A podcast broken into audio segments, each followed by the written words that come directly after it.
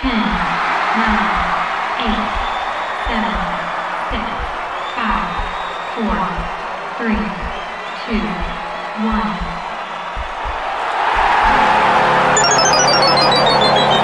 Game over. Welcome to Game Over Montreal. It's another Montreal Canadiens loss, this time against the Ottawa Senators. 6 3 is the final score, but it probably doesn't really reflect the way the game was played. I think the Senators pounced on their chances a little bit better than the Canadiens in this one. It was Jake Allen's first kind of, I don't know, I don't want to say off game, but not his best game uh, since returning from injury. He's been so excellent for the Canadiens that they've almost relied on him to be excellent. The defensive miscues are still a big problem for this team as they work towards a positive uh, push into next year. But to, to join me to talk about this is author and journalist Waubgeshig Rice. How's it going, buddy? Good, Andrew. Thanks for having me again. How are you doing?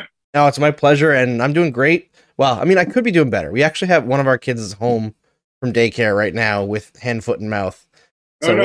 we're, we're kind of stuck dealing with him being super grumpy all day. But overall, not so bad. That's good. Yeah, if, if it's not COVID, it's something else, right? Yeah. Exactly. There's always something. Yeah. Yeah, we were. He started feeling bad a couple days ago, and then we like saw some dots on his face, and we were like, "Oh, not this again." Because the last one, when he was younger, he got it twice. oh was in, no! like early daycare. So first time for Miles, but uh, he's getting through it. Hopefully, a couple more days he'll be back up and 100. percent Um, Yeah. So Yeah, the comment here saying apparently uh, Jake Allen might have gotten hurt in that game. I I'm guessing it might have been uh, when he got the shot up high late in the game, Yeah. maybe off his collarbone. But He- saying it was probably an unpadded area or something like that. yeah, maybe a stinger a nice bruise. I know Jake Evans left the game as well. Uh, Justin Barron late in the game, uh, I forget who it was on the Senators, kind of fell down and slid into his ankle, and all the body weight went on the ankle. That I think is the most worrying one for the Canadiens because they want him to get reps, right? Like I I think they know who Jake Evans is, what he's going to be next year, what role he has. Justin Barron, I think they want to figure out like, is this kid gonna stick in the NHL next year, or is he gonna be in the American Hockey League? Great moment for him tonight, scoring the first goal of his NHL career. Huge ovation in the Bell Center. That was like kind of the highlight of the game to me because that was the first time in a while where we got a full arena in Montreal doing like a big ovation. Got like the the goosebumps going, you know? That was quite the snipe too, eh? Like uh, some poise on the young guy's behalf there, just to wire that home. And yeah, he deserved the ovation. Absolutely. Yeah, I'm a, I've always been a big fan of like the underrated wrist shot from a blue liner, right? Where you, you kind of like strafe one way and shoot far side. Yeah. John Klingberg is amazing at that in Dallas. He's just he walks the line and waits until the bodies line up perfectly and then lets it go and it just flies over. Sometimes you don't even have to shoot it that hard. Although I thought No. Barron Barron got a good one off there too. Yeah, it was nice. I saw Tyson Barrie score a goal like that the other night too. It was in the highlights. And yeah, from that far out to have confidence in a wrister is pretty pretty deadly for sure. Yeah, it's an under. I mean, it has been in the past an underutilized thing. I feel like defensemen now, it's less about the big slapper and it's more about finding holes, finding seams, and and setting up their forwards for shots more than taking all the shots. But uh, I, it was good to see Barron get that one because I feel like he's had. I mean, he's he's only 20 years old. It's easy to forget that when the Canadiens are throwing him out there to to the Wolves, and they've had a pretty rough schedule of late too. But he's looked like he's been up and down, like every young defenseman would be in this situation. But it's nice to see him get something good happen to him. I, I hope he's not uh, out for the rest of the year with a high ankle sprain or something, because that's definitely a possibility. Are they hoping for him to be, you know, regular on, on the blue line there eventually? Like they developing him and all that? Yeah, I think he was like the main piece in the return for the Artturi Lehkonen trade. So in order for that trade to to look good, uh, it was him and a second round pick. So they're still like the second round pick's decent, but he was the main piece. So they expect him to be like a top four guy eventually.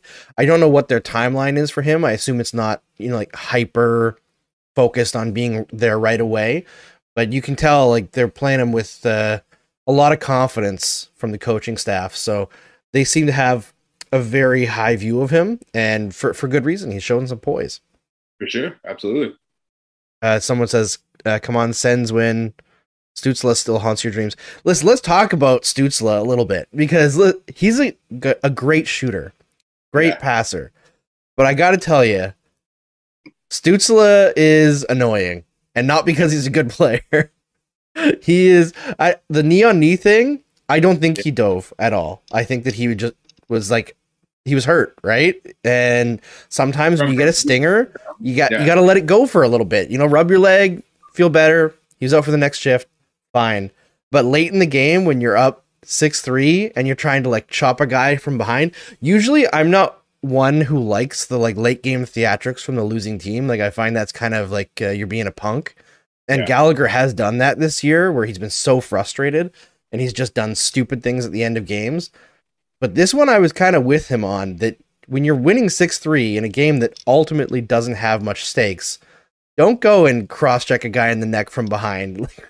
Get out of here with that. And then he immediately turtles when Gallagher goes back on him.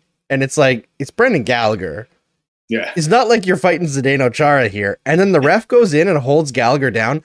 And then Stützle comes up and he wants to be the tough guy. And now he's got his gloves off and he's ready to fight. I was like, this guy, he's earning a reputation around the league. Like, there's a reason why guys don't like him.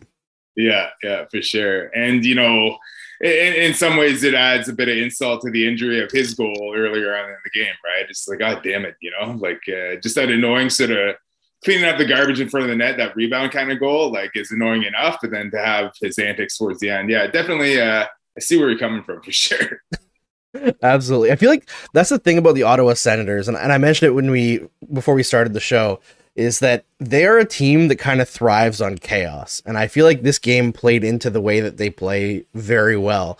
Lots of turnovers, lots of broken plays, and it seems like they're a team, and I'm, I'm not trying to trash them, they're a team that's not good, but they're good at that specific thing of thriving on chaos. It's like a a puck off of a broken stick and then it's like a four on one break out of nowhere.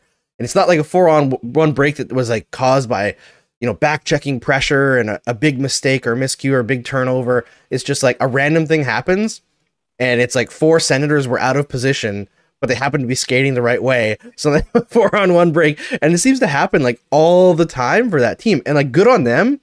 They find those plays all the time and seem to score on them constantly but I, I watch them and I'm like, when they say the rebuild's over, I don't think they're serious. Like, it's- No, no, they're no. just not a great team. Yeah. I wonder how much of that comes from uh Tkachuk being captain too, because he like seems kind of like a chaotic dude, you know, like obviously not knowing Definitely. personally at all, but like his his play is just like grinding in there and doesn't really seem like that refined yet at all, you know, for someone who's supposed to be, you know, in that sort of leadership role. Um, so maybe they're embracing that at the moment until they find their team identity. Who knows, right? Yeah, I was So- kind of I was laughing a little bit at the broadcaster. I think it was Bryan Mudryk tonight with Mike Johnson, and he was saying, you know, uh, there's very few guys in the league who lead their team. I think it was like in points and penalty minutes, and Tkachuk is one of those. I'm not Hmm. sure if he actually does or not, but uh, I was like, that's, and he was like, he's the perfect captain for this team, and I was like, I don't know, I I prefer my captain to not be in the box all the time. I feel like Tkachuk, his brother, I know is very good at drawing calls too. I don't know how good Brady is. I think he's pretty decent at it as well. So maybe his penalty differential is pretty good. But for a guy who isn't a big contributor defensively, also putting your team on the PK a lot. I know their PK is like about league average, but I don't know. That just is not the best to me. But you're right. Thriving on that chaos is a very Brady Tkachuk thing to do. I Matty Tkachuk does the same thing, but I feel like he's just so much more insulated in Calgary and so much better at uh, producing points that you don't really worry about Matt Tkachuk. No, no, yeah, it's interesting. Yeah, and uh, each of them serves very specific roles on, on either team too, right? Like uh, Calgary's got that sort of powerhouse going at the moment, and they're putting it on Tkachuk's shoulders to get maybe some of that going in, in Ottawa. Who knows, right? But it feels like Ottawa's a couple years off, obviously, from somewhere like Calgary, you know. So Yeah, I mean Calgary's so good. I mean, it's weird that Calgary not too long ago it seemed like they were about to pass their window, right? Yeah. And then they hired Daryl Sutter and immediately absolutely incredible. So Mhm. maybe it's just a matter of having the right coach come in at the right time and things will look a lot better for Ottawa. But I, I definitely I look at these two teams and I'm like, the Canadiens are very clearly at the very beginning of a rebuild. They've really they've gutted things out at the trade deadline, and the Senators are claiming that they're at the end of their rebuild and ready to start building towards competing. And I don't know if the Senators are ahead. You know, I, I feel like they've got some really nice pieces, but like I was saying the last time these two teams met, I don't know if they have anyone on their team that I would take over Cole Caulfield. No, no. I, I, was thinking that exactly tonight. You know, it's the first Sens and Habs game I've watched this season, and uh, you know, the, there are some similarities there for sure. Like younger teams, um, and the young dudes especially playing for something, right?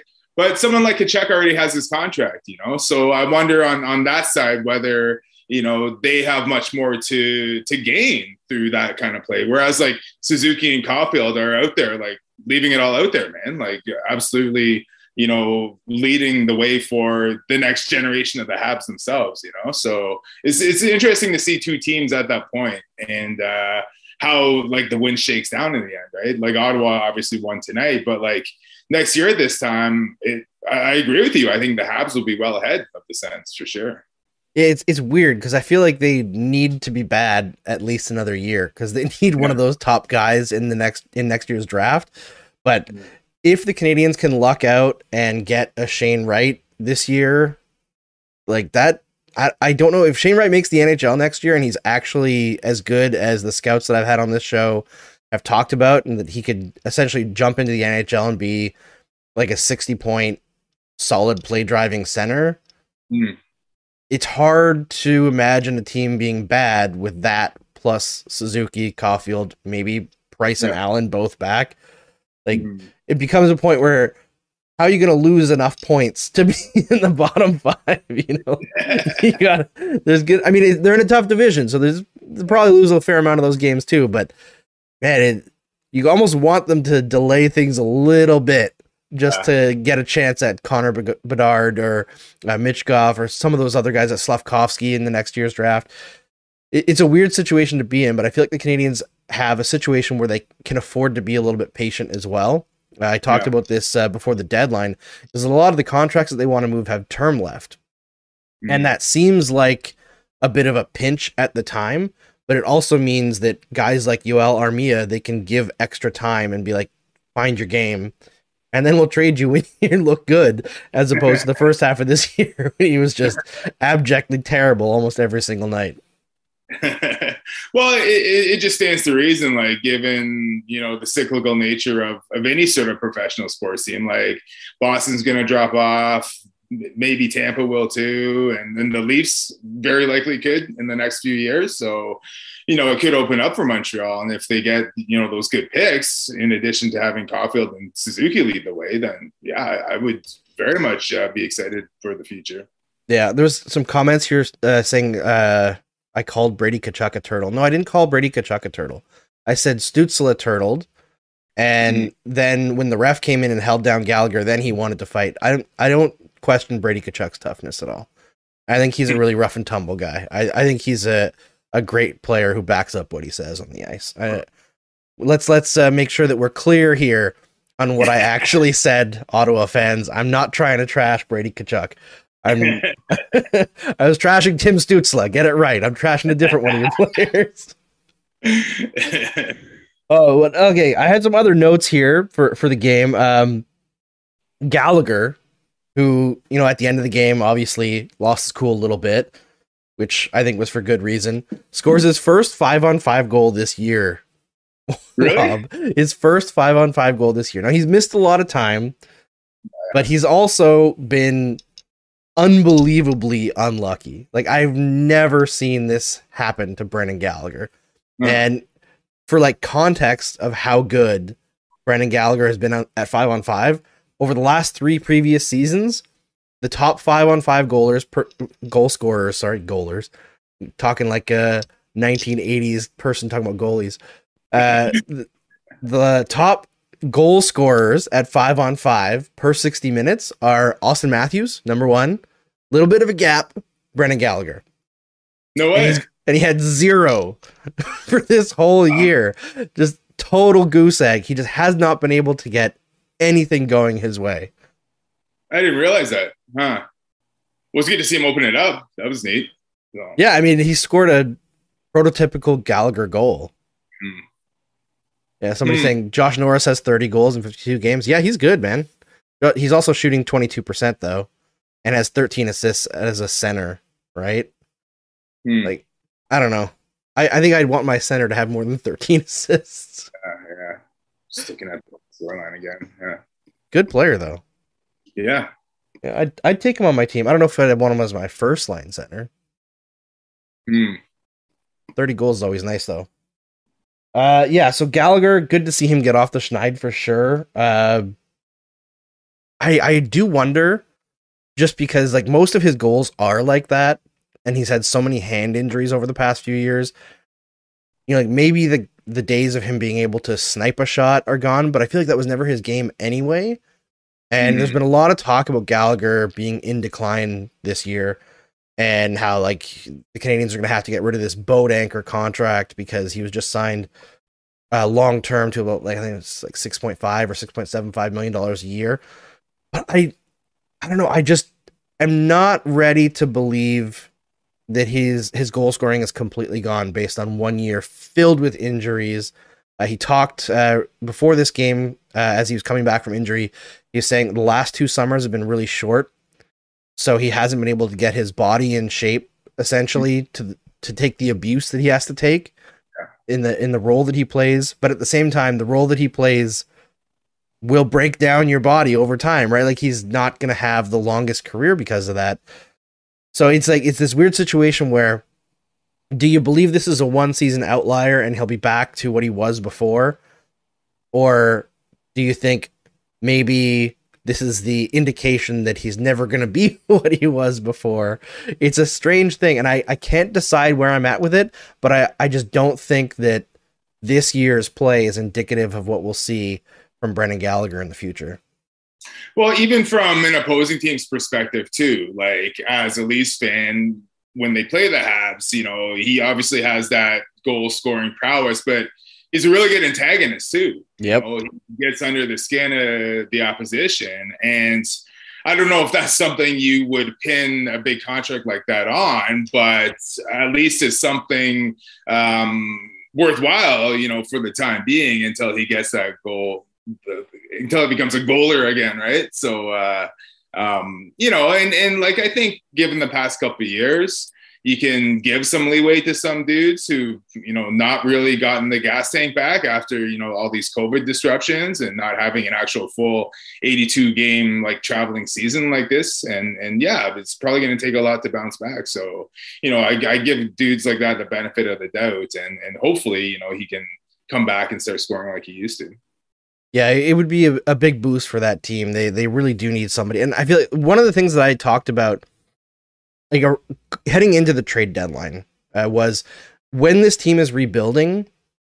Every time you look at rebuilding teams, when the guys strip it straight to the studs, it seems like teams can't pull themselves out of it. Right? You see, like the Buffalo Sabres just stuck spinning their wheels for so many years the Edmonton Oilers until they got McDavid and Draisaitl were just stuck spinning their wheels, couldn't get anything accomplished. And part of that comes down to just bad GMing, right? And bad coaching hires and just bad decision making overall. And maybe you can strip it all the way down if you have really smart people in charge. But I think there has to be someone who sets the example for the incoming new generation of like what it means to wear the jersey. And I kind of identified three guys this year who tried to bring it every single game in a totally lost season when Ducharme was still the coach. Mhm. That I was like, these are the guys that you want to stick around. And that was Artturi Lehkonen, who they traded, Tyler Toffoli, who they traded, and Brendan Gallagher, who's still around. So I think you only have one of them left. I feel like you needed to keep at least one of the three. They're not going to move Gallagher after this year just because it's the lowest possible value, right? But even next year, I wonder if there's like really any chance at all of him moving because it just makes so much more sense for him to stick around for the Montreal Canadiens, maybe not for Brendan Gallagher, Mhm. and be an example to that next generation of players of like what you have to do to be a Montreal Canadian. Yeah, Well, you need that veteran leadership regardless, right? Who, else is it going to be if not him? With those other two guys gone, you know. So Yeah. It's like you hear people talk about like Joel Edmundson as a leader, but he's he's only signed for two years, right? Like uh, I think he's actually only got one year after this. 'cause I think it was a three year contract. So that's not really somebody that you want to be pinning your hopes on as like the veteran that sticks around. He's probably more likely to be traded than Gallagher.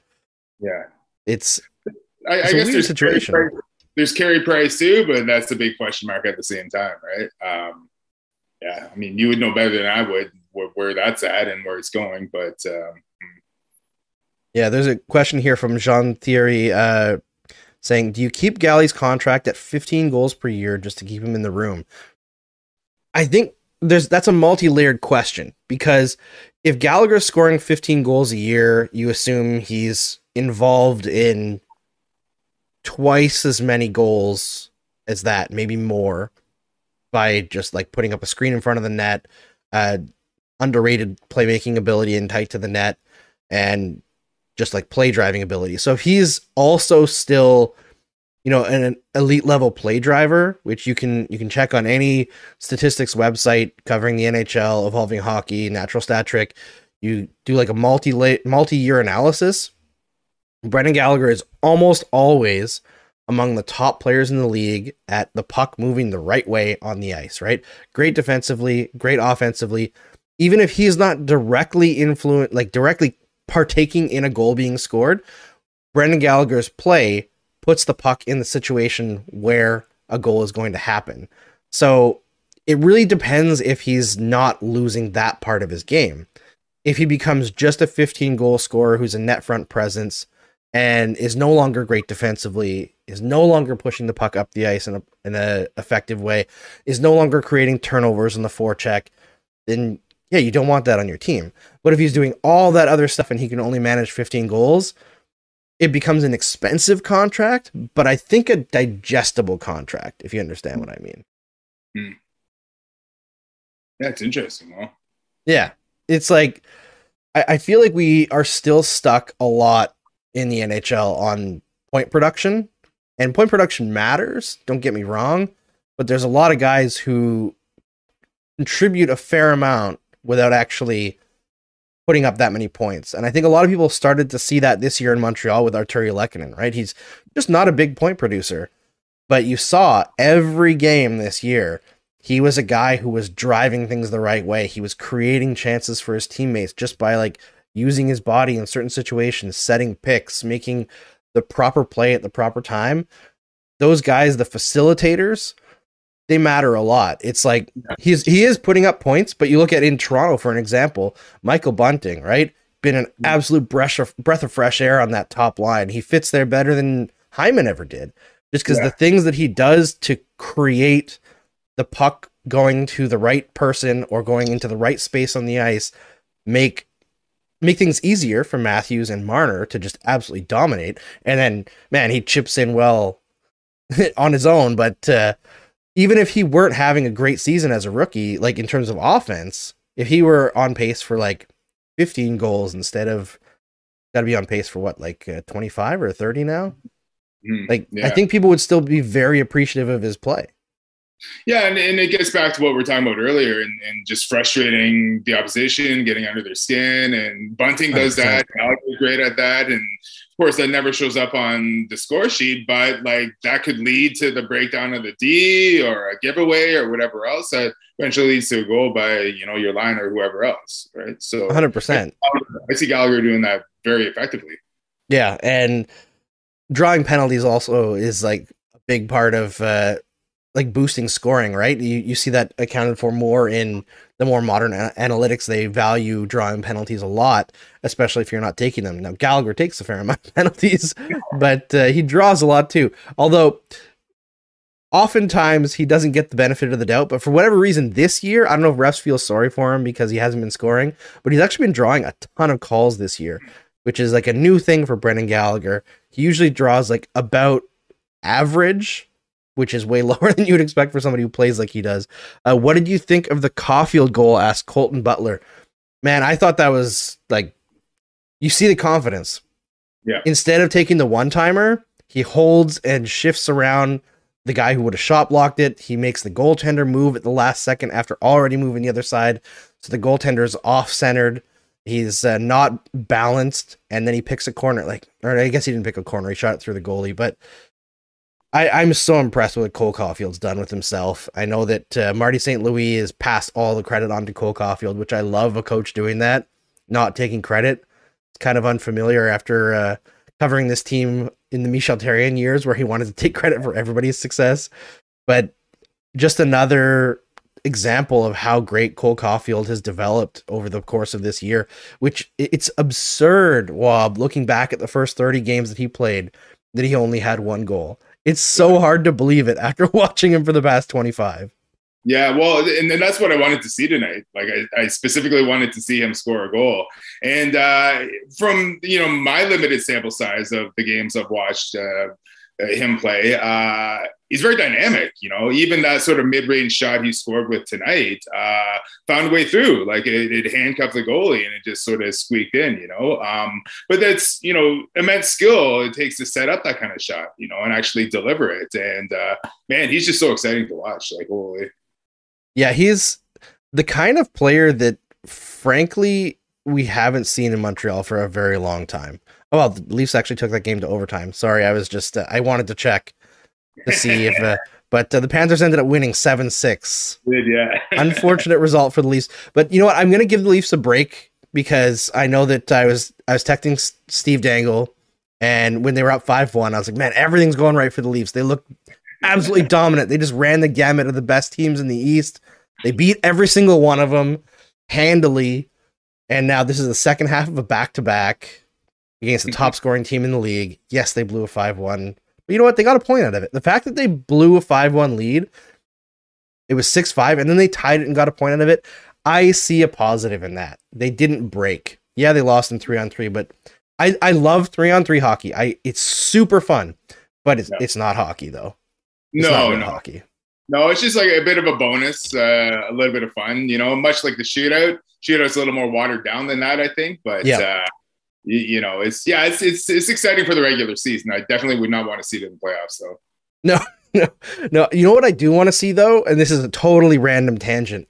The next Olympics, I want to see a three on three hockey tournament. It doesn't have to be NHLers. It could be like guy there's a three on three league i don't know if it still exists after covid but i know that uh, i was talking to theo peckham a few years ago that there was a three on three league that traveled around uh, north america and basically operated in the same way that nhl threes did on like the ea sports games. No so I, I feel like that would be super cool to see in the olympics and have some guys that i mean you could bring nhl guys if you want. You could bring guys from different leagues guys that specialize in three on three. And maybe you make countries like Canada and the US or Sweden make tough decisions, right? Like, do you want to play this guy on the five on five squad or say if you're the USA, do you want to save Johnny Gaudreau for three on 3 mm-hmm. where he's like arguably the best three on three player in the league since that mm-hmm. came up? I mean, you're not going to put Connor McDavid in three on three, right? Because you Canada's going to value the five on five gold more yeah. But gold is still gold. It's still hockey. It's going to be super fun. It's like rugby sevens. Rugby sevens yeah. is so fun. Yeah, exactly. Yeah. Ah, that's cool. I, I would, I'd love to see that. Three and three separate events. Wow. Hmm. You do men and women get yeah. like double exposure for both. I mean, every other sport is getting a little bit of like uh, a different boost lately. You see things like uh, ski cross and snowboard cross, yeah, which are awesome you know all those cool different sports that they're kind of creating for these big events like the olympics i'd love to see hockey get a little bit of a moment to shine outside of the main tournament yeah and that, that might open it up uh, for other countries to develop um, you know more rosters and more skills you know because sure. you know the, the usual suspects that we see in the regular five on five tournament but maybe that might give an opportunity to for another country to to shine, right? So well, mm. yeah. Imagine, especially in women's hockey, imagine if Canada and the U.S. because three on three is a lot more random, right? Canada and the U.S. don't make it to the final. Maybe mm. if it's if it's a team like Japan or something that wins three on three hockey gold in women's hockey, the amount of focus that would go into that, and yeah. you know, bring some money and some sponsorships. I, I think it'd be fantastic. But that's that's a totally random tangent. That uh, thanks for listening, everybody. But uh, not really to do with this game. Other things that I had written down. Uh, I really liked Alex Romanov in this game, and I, Yeah. I've been really hard on him. The one thing I didn't like is how much he was trying to shoot because he loves to shoot into shin pads. But I thought he made a lot of really good plays, especially in the defensive zone with the puck. He was kind of holding the puck below his own goal line and then juking whatever senator came to forecheck and skating the puck out.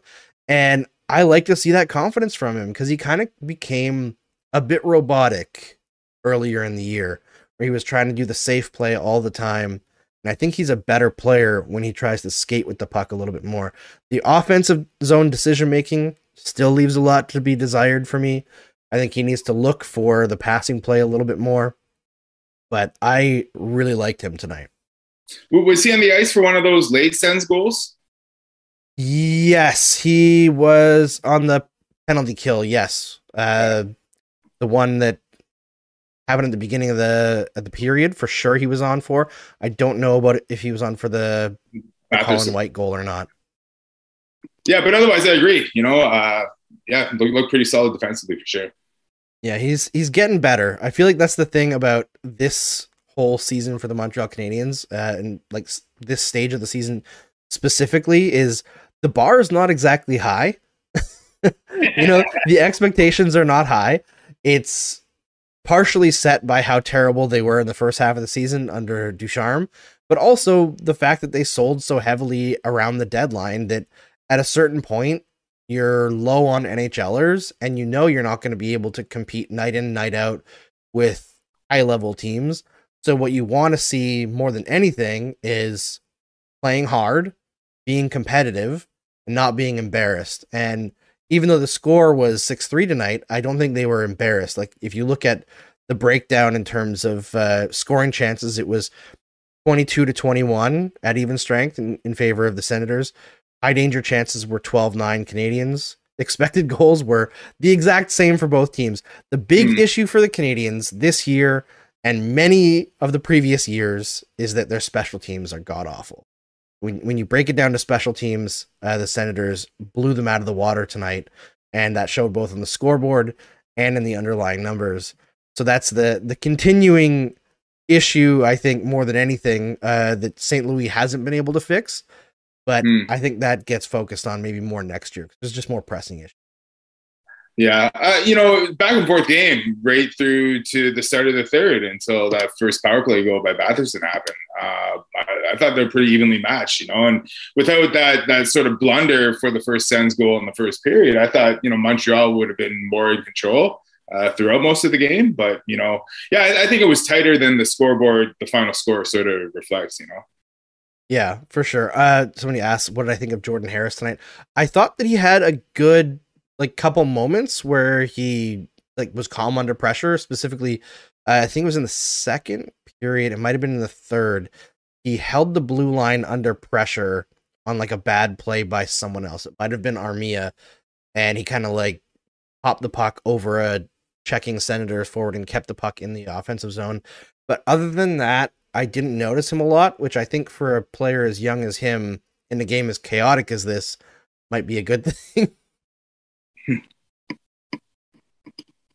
Yeah, there's uh that's about all I had for for Jordan Harris tonight. He didn't stand out as much as uh, I thought. Uh, Corey Schueneman had a really good night again. Uh, Justin Barron with the goal, but overall, I, I feel like all the Canadiens' young defensemen played pretty decently. And you know, positive news on the Gallagher front. He, he did actually lead the team in uh like expected goal differential when, when Gallagher Hmm. was on the ice tonight. His, the expected goals were 95% in favor of the Canadiens. So Brendan Gallagher doing Brendan Gallagher things. Scoring chances were 10 to 1 while Gallagher was on the ice. Five Wow. five. So he's that's the kind of game you expect from Gallagher when he's healthy. So I don't know. I think I think Gallagher is sticking around for the duration of his contract. Honestly, I think he's uh, a hab for life. All right. Uh, anything else that you noticed from the game, Waub?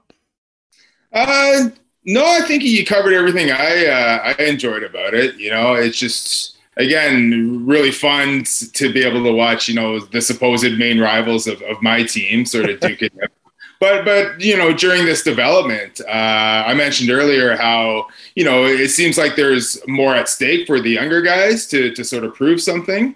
Uh, and it, it, it, reminds me of like when the leafs were in that rebuild a few years ago too you know that first year with babcock and and just laying it all out there and and really you know trying to capture like the hearts and minds of the fans too you know like they they want us on on their side right by sort of grinding in there and you know, making those chances and so on. So like it's nice to be able to see like a you know just that that that desire and that motivation by the young players like on, on both sides of the uh, of, of, of this game you know? So uh, i really enjoyed it overall. It was cool. Yeah it's, it's nice to see like a game that's a little bit more crazy and and the young players get to take over.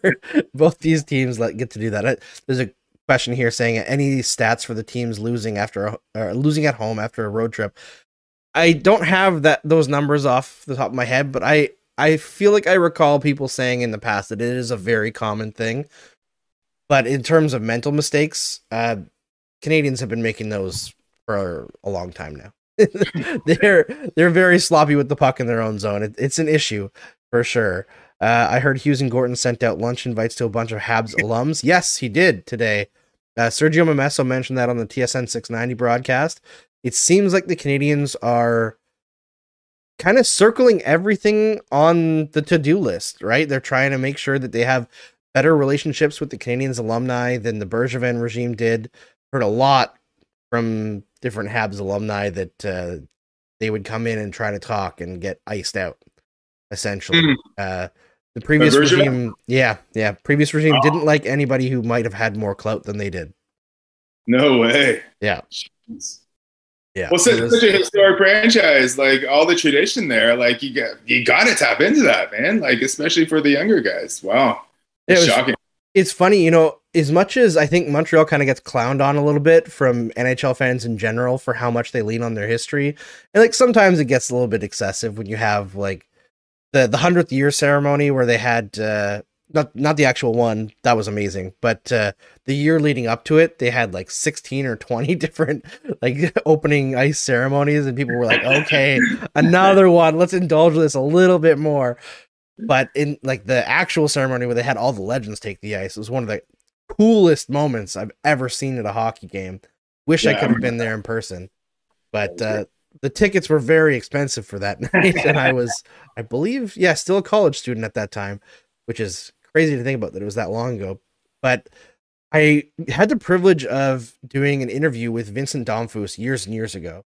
And he talked to me about when he came into the league in Toronto that it was very like passe to speak about Toronto's history. They didn't have any of the alumni stuff like up on the walls. The alumni weren't really coming to games. They had like a bad relationship with several of their best players, like the whole Dave Keon thing was a, mm. a big thing. And he was saying like it just felt very dead there. And when he got traded to Edmonton, of all places, which, you know, didn't have the history that Toronto had, but had this very recent run of amazing stuff from the 80s and early 90s, they had stuff like uh, every player who had won a Stanley Cup, I believe, had a tile in the shower with their name on it, like where when they won the Stanley Cup, how many Stanley Cups they had, and you were always surrounded by this history of success. And he was talking about how like that kind of bled into like the swagger that you had as a player, and mm. the same thing when he, uh, I believe, he got traded to Montreal as well. And he, you felt that history every time you went in the locker room, every time you took a shower, every time you went on the ice. There was something there. It wasn't weighing you down. It was something to live up to. And I feel mm. like for some players, it does weigh you down. And I know that in the time since then, Toronto has done a much, much better job of uh, embracing their history. I feel like that kind of stuff, if you don't lean on it, it's just such a great shame. Yeah. Well, and especially with teams like Toronto and Montreal, like their fans are intergenerational. And really, uh, amongst Canadian fans, that's sort of the longest sort of lineage, if you think about it, right? And and that gets passed down naturally from parent to kid uh, as as a fan, right? And if the franchise itself doesn't boost that, then like it's it's up to parents or families on their own. You know, the onus is on them to try to instill that sense of pride, which is really weird. Like that a franchise wouldn't wouldn't play that up, and it doesn't surprise me to hear Vincent Damphousse say that about the Leafs because like those were weird times, man, the late '80s and early '90s, you know. So uh, it's a surprise that so many people actually became fans. You know, thankfully they made that run in you know the '92, '93, '94. But uh, yeah, it's just bizarre, bizarre to think of. It is. I think. I think the situation is much nicer now, uh, despite yeah. the loss tonight. I, and I, it's weird because they're in the worst situation possible uh, just talking about the Leafs for one second here, and then we won't talk about them anymore. Because I've been getting crap in the comments about talking about the Leafs too much when we have Leafs people on. And I understand it; it's a Montreal show, but we talked mostly about Montreal tonight. But I, as much as tonight is probably a huge disappointment for Can- for Leafs fans, sorry, I feel like this team they're in a crap situation in the division. I think it might be ideal because the mm-hmm. expectations, mm-hmm. as much as Dubas said, like this is a winner nothing season. The fact that they're probably going to go up against the Lightning or the Bruins, and a lot of people are going to expect them to lose, I think it's going to help them. Yeah, I agree.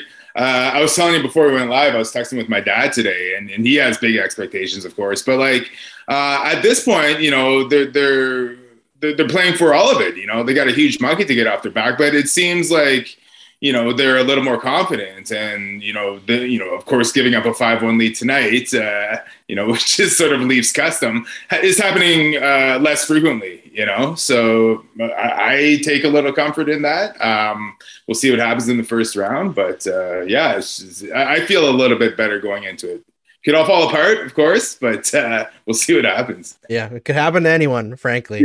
Yeah. all right. Thanks so much for joining me tonight, Waub. Uh, before we check out on this one, tell everybody where they can find your work. Sure, man. Thanks for having me again, Andrew. This is so no fun. Uh, yeah, you can find me on Twitter and Instagram at Waub at WAUB. Uh, my personal website's waub.ca, wob.ca. I'm also on Facebook at Waubgeshig Rice. And uh, yeah, I'm uh, on the on the jury for the Giller Prize this year. So if you're into books, uh, look me up on social media and we can chat about that. And uh, otherwise, hope everybody has a great spring. You know, good summer ahead, and uh, happy playoffs, everybody. Absolutely. All right. And if you are interested in reading Waub's book, it's actually linked in the description on the YouTube channel and in the podcast description if you're listening as a podcast. So thank you to everyone for joining us here tonight on the. uh, another Montreal Canadiens loss.